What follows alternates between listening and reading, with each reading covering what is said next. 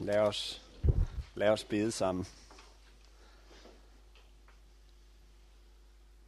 Herre Jesus Kristus, vi beder dig, at du vil tale det ord til os, som vi ikke kan sige os selv, og føre os derhen, hvor vi ikke selv kan gå. Amen. I dag skal vi samle vores tanker om beretningen om Emmausvandrene, som også er evangelieteksten til anden påskedag fra Lukas evangeliet kapitel 24 fra vers 13.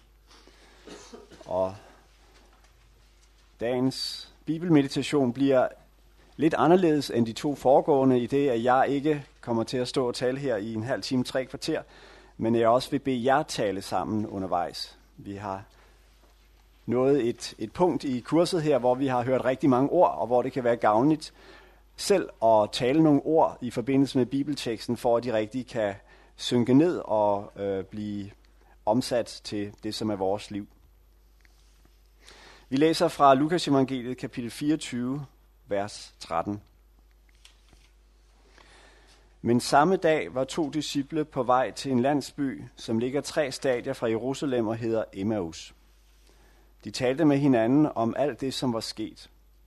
Og det skete, mens de gik og talte sammen og drøftede det indbyrdes, kom Jesus selv og slog følge med dem.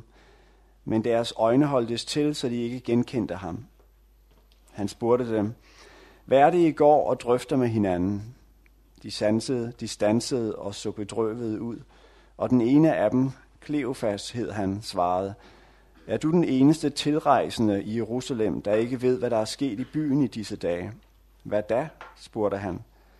De svarede, det med Jesus fra Nazareth, som var en profet, mægtig i gerning og ord over for Gud og hele folket. Hvordan vores ypperste præster og rådsherrer har udleveret ham til dødsstraf og korsfæstet ham. Og vi havde håbet, at det var ham, der skulle forløse Israel. Men til alt dette kommer, at det i dag er den tredje dag, siden det skete. Og nu har nogle af kvinderne iblandt os forfærdet os. De var tidlig i morges ude ved graven, men fandt ikke hans læme, og kom tilbage og fortalte, at de i et syn havde set engle, som sagde, at han lever. Nogle af dem, der er sammen med os, gik så ud til graven og fandt det sådan, som kvinderne havde sagt, men ham selv så de ikke. Da sagde han til dem, I uforstandige, så tungnemme til at tro alt det, profeterne har talt, skulle Kristus ikke lide alt dette og gå ind i sin herlighed. Og han begyndte med Moses og alle profeterne og udlagde for dem, hvad der stod om ham i alle skrifterne. De var næsten fremme ved den landsby, de var på vej til, og Jesus lod som om han ville gå videre, men de holdt ham tilbage og sagde, Bliv hos os, det er snart aften, og dagen er allerede gået på held. Så gik han med ind for at blive hos dem. Og mens han sad til bord sammen med dem, tog han brødet, velsignede og brød det og gav dem det. Der åbnedes deres øjne, og de genkendte ham, men så blev han usynlig for dem igen. De sagde til hinanden, brændte vores hjerter ikke i os, mens han talte til os på vejen og åbnede skrifterne for os. Og de brød op med det samme og vendte tilbage til Jerusalem, hvor de fandt de elve og alle de andre forsamlet, som sagde, Herren er virkelig opstået, og han har set af Simon. Selv fortalte de, hvad der var sket på vejen, og hvordan de havde genkendt ham, da han brød brødet. Amen. Beretningen om Emmausvandrene er ord til en kirke på tilbagetog. For det er jo det, de er, disse to herrens disciple. De er på vej væk fra Jerusalem. De har vendt ryggen til det sted, hvor templet var, Davids byen. Det sted, som så mange løfter var knyttet til. De var på vej ud i verden. I Jerusalem, det var der, hvor Jesus havde, var blevet dømt og pint og dræbt. Vi havde håbet, det var ham, der skulle forløse Israel, men det var det så det synladende ikke. Og ganske vist er der nogen, der har sagt, at Jesus er opstået. De har forfærdet os med den tale. Øhm, og læg mærke til, hvordan talen refereres. nogle kvinder har, i et, har fortalt, at de i et syn har set. Det er ligesom om, der er rigtig mange led. Jesus er ikke selv åbenbaret, der er et syn, og kvinderne har fortalt, og nu fortæller de det videre. Det er ligesom lidt for langt, på afstand lidt for langt ude til, at det er noget, man kan bygge sit liv på. En smuk metafor, men ikke en begivenhed, som man kan gå sin død i møde på. Jerusalem, håbets by, ligger bag dem, og de er på vej ud i en verden, der ikke længere er båret af håbet, som Kristus havde tilført deres liv. En affortryllet verden. Sådan forestiller jeg mig, at de to Emmausvandrere opfattede sig selv og oplevede deres situation. Og som sådan læmegør, læmeliggør de en tilstand, som er kendetegnende for den kulturkreds, som vi er en del af, nemlig sekulariseringen. Vandringen, den skuffede vandring bort fra det hellige sted, fra Jerusalem, ud i en verden, hvor der ikke længere er noget helligt, ingen Gud, ikke noget håb, blot de muligheder, som nu engang er vores, og som vi så må forsøge at administrere på den bedst mulige måde. Er det ikke sådan, vi må forstå sekulariseringen? Som en Emmaus-vandring, en skuffet vandring bort fra det hellige. Kirkens ord om opstandelsen, om at Kristus har overvundet døden, de lyder smukke, men også virkelighedsfjerne. Netop som kvindernes tale om deres møde med den opstandende, det synlædende har virket på de her to disciple. Jeg forestiller mig ikke, at det har været fejhed eller svaghed i troen, som har fået de her disciple ud på den her Emmausvandring. Jeg forestiller mig derimod, at det har været en form for redelighed. Der findes noget, som hedder intellektuel redelighed. Det er et meget misforstået begreb. Det er, en, det er en disciplin, som kræver stort mod og store ofre. Det handler ikke om, at der er nogle ting, som er så langt ude, at man ikke kan tro det i en moderne verden. Men det handler om mod til at være ærlig om, hvad det i grunden er, man tror. Jeg har af og til, som jeg er sikker på, mange af jer også har prøvet, haft samtaler med dåbsforældre, hvor jeg i indledningen har spurgt dem, om de har gjort sig nogle tanker om dåb. Og så øh, har det vist sig, at der har været en lille uenighed imellem dem. Den ene siger, jamen øh, for mig har der slet ikke været nogen tvivl om det. Sådan gør vi i vores familie. Og det er en tradition, som det er vigtigt for mig at videreføre. Og så den anden sagt, ja, for mig er det lidt mere kompliceret. Jeg synes faktisk ikke, at vores barn skulle døbes. Og det er fordi, at jeg synes ikke, at jeg kan stå inden for det. Og nogle gange har jeg oplevet, at det er blevet sagt på en måde, sådan, hvad skal man sige, som om det er jeg vokset fra, agtigt. Men nogle gange er det også blevet sagt med en, øhm, som en, en næsten smertefuld tilståelse. Desværre, jeg, jeg er ikke med på vognen mere. Øhm, det, det vil ikke være ærligt af mig at få mit barn døbt. Og så kan man nogle gange øh, som præst befinde sig i den situation, at man faktisk føler en utrolig sympati for det menneske, der øh, har svært ved at bære sit barn til dåben. For den, hvad skal man sige, oprigtighed. Og, og man, man kan næsten få lyst til at sige, min ven, du er ikke langt fra Guds rige. Øhm, vi skal bestemt heller ikke undervurdere de motiver, der kan ligge i øh, ordene, når et menneske siger, at det er på grund af traditionen, familien osv. Der, der, der kan ligge meget andet øh, end, end, end vanetænkning. Det kan handle om, om, om dybe rødder til noget, som man ikke rigtig har defineret, men som er med til at give en øh, håb i verden. Men altså, en intellektuel redelighed, det er, hvad jeg forestiller mig, at disse to emosvandrere øh, har haft, og jeg forestiller mig, at det er den, der ligesom har drevet dem ud på denne vandring, hvor de vender ryggen mod Jerusalem, på vej mod hverdagen, mod verden, ud i en verden, hvor det ikke længere er de store metafysiske øh, spørgsmål, men derimod det nære, der er tilbage, det må vi så vende tilbage til, og så må vi prøve at få det bedste ud af det.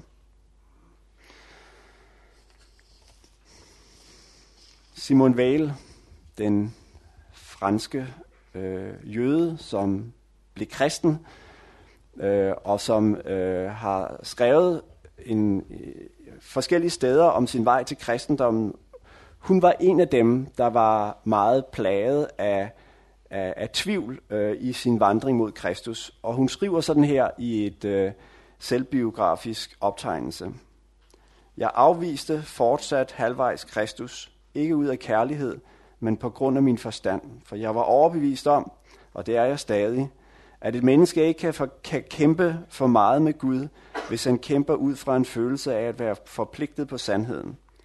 Kristus synes om, at vi foretrækker sandheden frem for ham, for han var sandheden, inden han blev Kristus. Hvis nogen vender sig bort fra Kristus for at gå mod sandheden, vil han ikke komme til at gå langt, før han falder i Kristi arme. Ved denne sidste sætning, som på en måde kan stå som en overskrift over Emmausvandrene. Hvis nogen vender sig bort fra Kristus for at gå mod sandheden, vil han ikke komme til at gå langt, før han falder i Kristi arme. Og nu kunne jeg tænke mig, at vi skal øh, finde sammen omkring bordene to og to og besvare øh, to spørgsmål ud fra øh, det, som jeg har sagt her. Og det første spørgsmål lyder sådan her. Giver det mening at tolke sekulariseringen som en Emmausvandring? Og det næste spørgsmål lyder, hvad gør det ved vores forhold til den kultur, vi er en del af? Altså at betragte sekulariseringen som en Emmausvandring. Første spørgsmål, giver det mening at tolke sekulariseringen som en Emmausvandring? Og dernæst, hvad gør det ved vores forhold til den kultur, vi er en del af? Værsgo.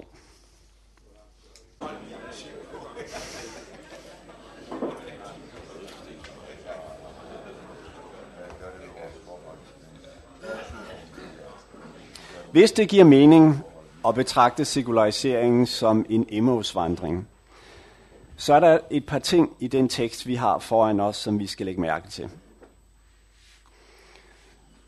For det første skal vi lægge mærke til, at Jesus ikke bare mødes med sine disciple, som holdt ud i Jerusalem. Han har også et møde med dem, der vandrede mod Emmaus, og i øvrigt også med dem, der var i Galilea.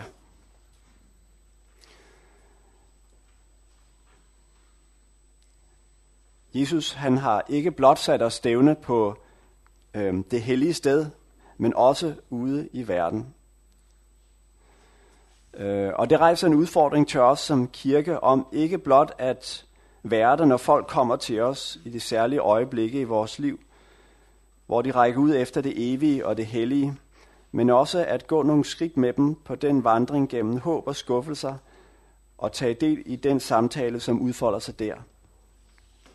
Kirken har ikke længere nogen privilegeret taleret i samfundet og i menneskers liv, men der er stadig en samtalemulighed.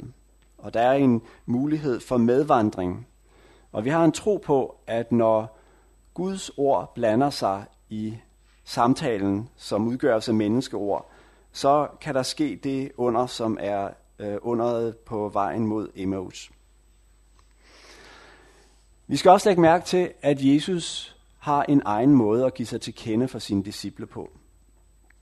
Han træder jo ikke bare frem, øh, så de genkender ham og med det samme vender sig om og går tilbage til Jerusalem. Nej, han vandrer faktisk med dem hele vejen ud til Emmaus. Han går, så at sige, sorgens vej til ende med dem. Og øhm, hvad bruger han så denne øh, strækning til? Han bruger den til tre ting. For det første lytter han til dem, og øh, lader så at sige dem sætte dagsordenen. Hvad er det, I går og snakker om? Må jeg få lov at lytte og tage del i den samtale, som udfolder sig blandt jer? Og dernæst øh, skal vi lægge mærke til, at han i den samtale, der så udfolder sig, ikke giver sig personligt til kende. De mener, at han er den eneste tilrejsende i Jerusalem. Altså han, han møder dem i skikkelse af en fremmed.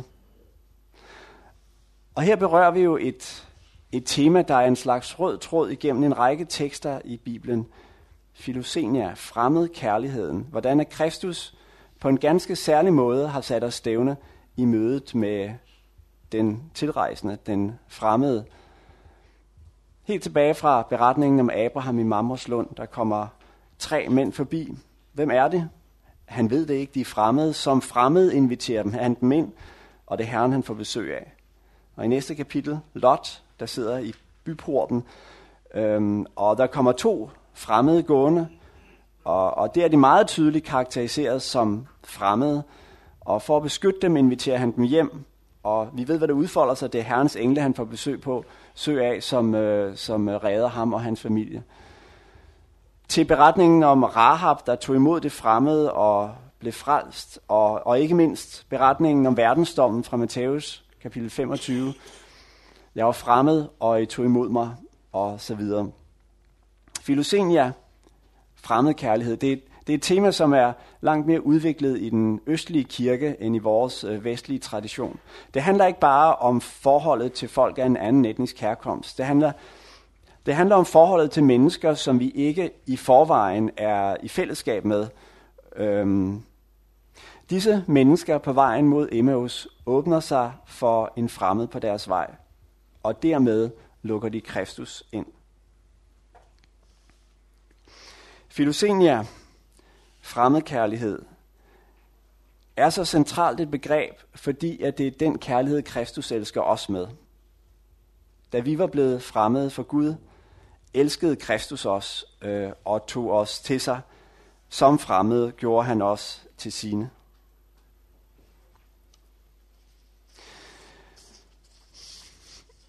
Men der er en anden ting, som øh, Jesus gør, inden han giver sig til kende, og det er, at han udlægger skriften for dem. Han lytter først, han er fremmed, og så står der, at han udlægger alt, hvad der handlede om ham fra Moses og profeterne. Hvorfor gør han det? Hvorfor lader han sig ikke bare se og erfare umiddelbart? Jo, det er fordi, tænker jeg, at den umiddelbare erfaring, de ville kunne have af Kristus, den ville de have svært ved at gentage og vende tilbage til senere. Den var, den hørte øjeblikket til, hvorimod skriftens ord, det vil de kunne tage frem. Og den erfaring af Herrens tilstedeværelse gennem skriften, den vil de kunne finde øh, tilbage til på et senere tidspunkt. Det inkarnerede ord ville øh, forsvinde i sin sanselige form, men det inspirerede ord vil stadig være hos dem.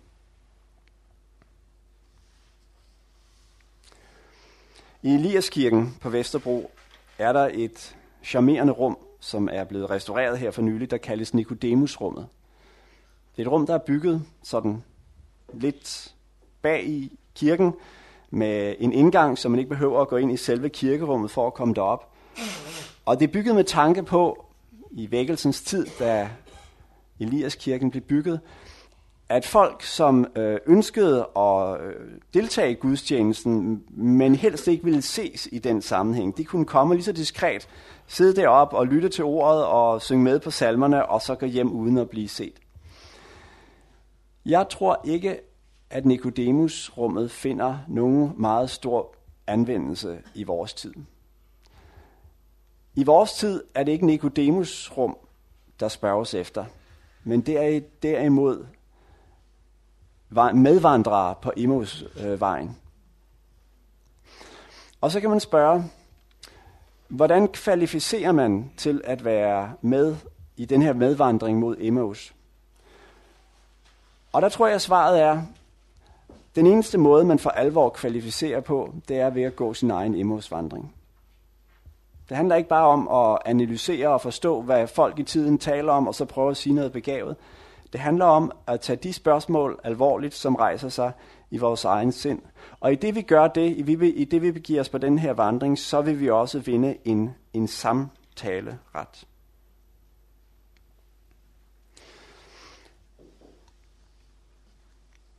Så skal vi endelig lægge mærke til, hvordan beretningen ender. Det ender jo med, at Jesus åbenbarer sig for de to disciple. Det gør han i deres hjem i Emmaus, da han bryder brødet. Og så står der, at de med det samme brød op, og så drog de igennem natten hele vejen tilbage til Jerusalem. Det er særligt denne tilbagevandring, som jeg vil, at vi skal stanse op ved. De her Emmausvandrere, de havde lagt Jerusalem bag sig. De var gået på en art individuel øh, rejse, der skulle føre dem tilbage til Emmaus, til der, hvor de kom fra. Så møder de Herren, og så sker der en slags reintegration i fællesskabet. De, de genoptages, og de stemmer i med de andres vidnesbyrd om, at Herren han er virkelig opstanden. Det er en bevægelse, som jeg af og til har fået lov til at erfare i forhold til nogle af de asylansøgere, som jeg møder fra Iran og Afghanistan. For et par uger siden havde vi besøg af en familie på fem personer, som kom fra Shiraz i Iran. Politiet var brudt ind til en, øh, en gudstjeneste, de havde i deres husmenighed. De var de alle fem ganske nye i troen, var altså begyndt at, at færdes sammen med kristne og var, var blevet en del af den her husmenighed, der så blev afsløret, og de måtte flygte over hals og hoved. Og så sidder de til en gudstjeneste, og jeg ved ikke, hvor meget de fik med helt præcis. Oversættelsen fungerede ikke så godt den dag. Men bagefter så sad øh, moren der med tårer i øjnene og sagde, det er første gang, jeg har prøvet det her. At sidde i en forsamling af kristne og tage del i lovsangen og gudstjenesten uden frygt. Og det tænkte jeg, det må, det må være nogenlunde sådan, de her Emmaus-vandrere har oplevet det, da de kom tilbage til Jerusalem og på ny kunne blive en del af fællesskabet. Men det, som jeg også oplever, er, at der er mange i vores tid, som aldrig kommer på den der rejse tilbage til fællesskabet. Der er mange kirkeløse kristne. Der er mange, som har en, en, en oprigtig erfaring af Kristus øh, gennem hans ord, eller på anden vis, og som øh, lever et stille troens liv ude i Emmaus. Men, men vandringen tilbage til øh, kirken og til fællesskabet, den lader ligesom vente på sig.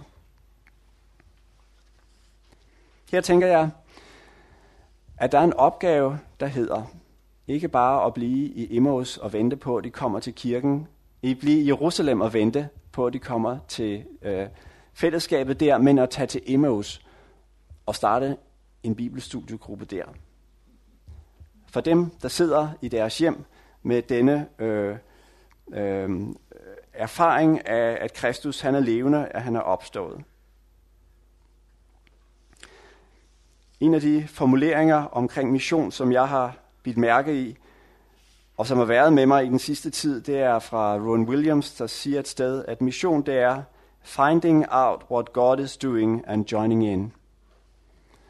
Altså mission ikke forstået som det er, nu går vi ud øh, på Herrens øh, vegne øh, og prøver at finde og vinde mennesker, men Gud har allerede gang i noget, og vores store opgave det er ligesom at, at blive med, at blive en del af det, som han er ved at gøre derude.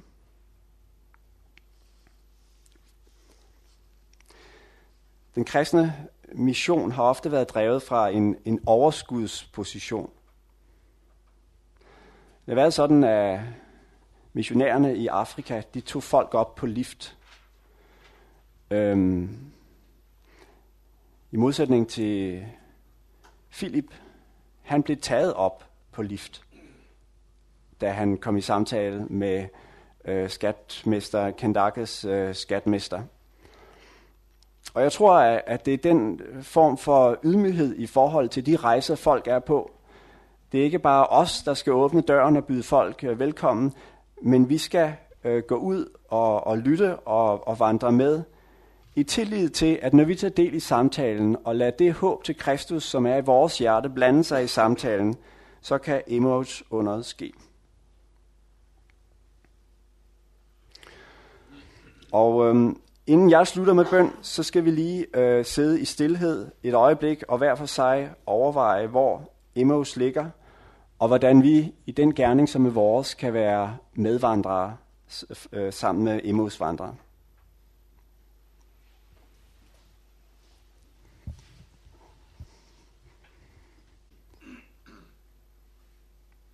Og vi beder dig om, at du vil give os visdom og ydmyghed til at være medvandrere på den vandring.